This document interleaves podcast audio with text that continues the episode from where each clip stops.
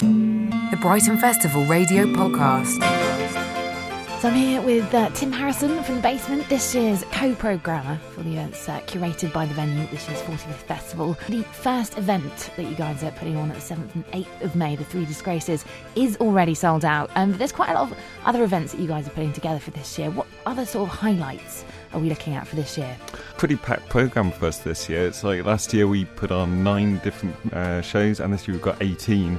So we've got some really exciting work. We've got a lot of situations where we've brought over a major international artist, such as Jos Hoben from Belgium, and we've programmed them with artists who we think the work's kind of uh, similar in some way or addresses similar themes. So we've got Jos Hoben, whose piece is called um, The Art of Laughter, which is a kind of It's not stand-up comedy, but it's kind of an investigation into what makes us laugh and what's the kind of human aspect of uh, how how we laugh and why we laugh. And it also happens to be an extremely funny performance as well. And so we paired him up with one of the Basement's supported artists called Ed Rapley, who uh, has uh, made a show called Ten Ways to Die on Stage.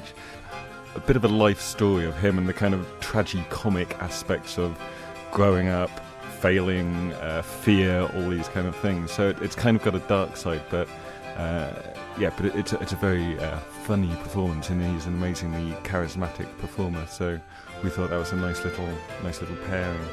Definitely, and there's, there's quite an international flavour actually to a yeah, lot of the artists so. that you've brought yeah. in this year.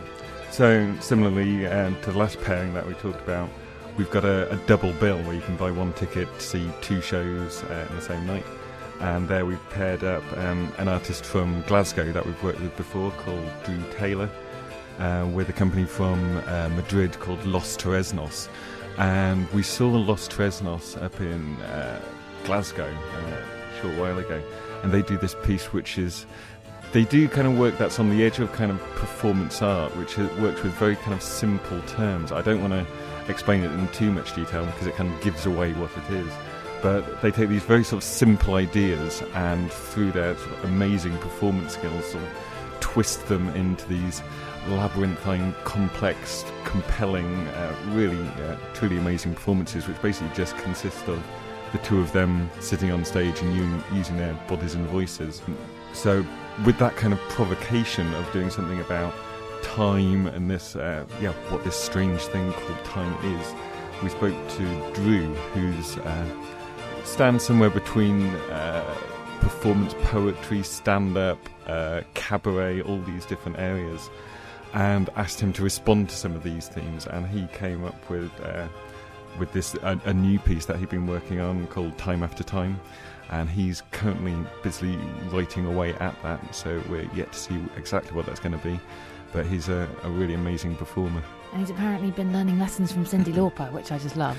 Oh, I think he's drawing on, he draws on a lot of pop culture references um, in his other kind of persona, which is a, a very spectacular kind of uh, drag-ish performance artist kind of character called Marcus Machiavellian. He's somewhere like, something like uh, Kenny Everett, if you remember some of his characters, uh, and so he draws on lots of these kind of quite trash pop culture kind of ideas mm. within his work.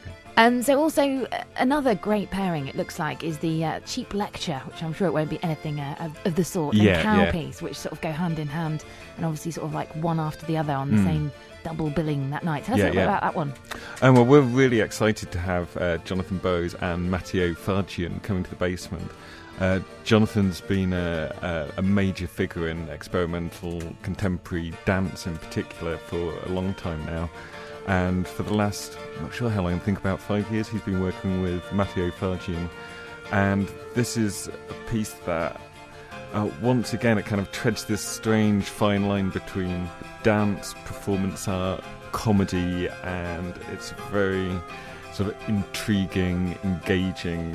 It's a weird, slightly sort of surrealistic journey through associations that spill out of the artist's minds, basically, with the, this uh, piano accompaniment. It's um, a lot of the work that we put on, it kind of, as I say, treads this line between performance art, and I know a lot of people fear the word uh, performance art with an absolute horror, thinking of uh, stuff that's rather self-indulgent, navel-gazing and frankly quite pretentious. And we always steer very well clear of any work that uh, falls into those traps. So this, while it's quite experimental work, it's also very engaging, very funny, and very uh, uh, thoughtful as well.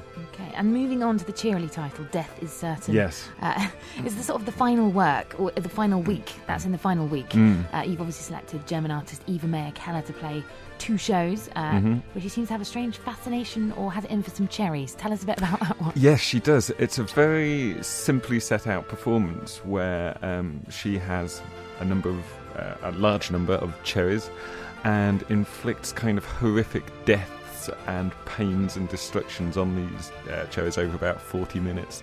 So they get kind of uh, dropped into concrete, blown up, drilled through, burned. And that kind of links in quite nicely then with the Supper Club, the final event on the yeah, menu, yeah, yeah. Uh, which I'm hoping, uh, yeah, isn't quite uh, the same in, uh, in, in so its gory. Consistency. And we've got a greatest hits set going on there. So obviously you've kind of put this on in previous years. It's been a been a roaring success. But that's the grand finale weekend. What, what have you got lined up there? Because you've got sort of like bite-sized morsels, I guess, of performance going on that night. That's right. Uh, Supper Club's been going for over two years now, and it always involves Uh, a whole range of different kinds of performances, from like tr- short uh, ten to fifteen minute performances on stage in the main space. We'll do uh, durational works, which might performances which might go on all evening and have people have different opportunities to kind of en- engage with the artists. There might be one-on-one pieces where people go in one person at a time, and and they've just proved to be a real success with audiences, I think, because uh, of that kind of you never quite know what's coming along. And we're currently contacting all the people that we think should we desperately want to return to see if they can make that slot in their diaries work. So I think it should be a real high quality night, and also just a real crazy mix like Supper Club always is. For more details and highlights of this year's event, visit brighton festival dot org.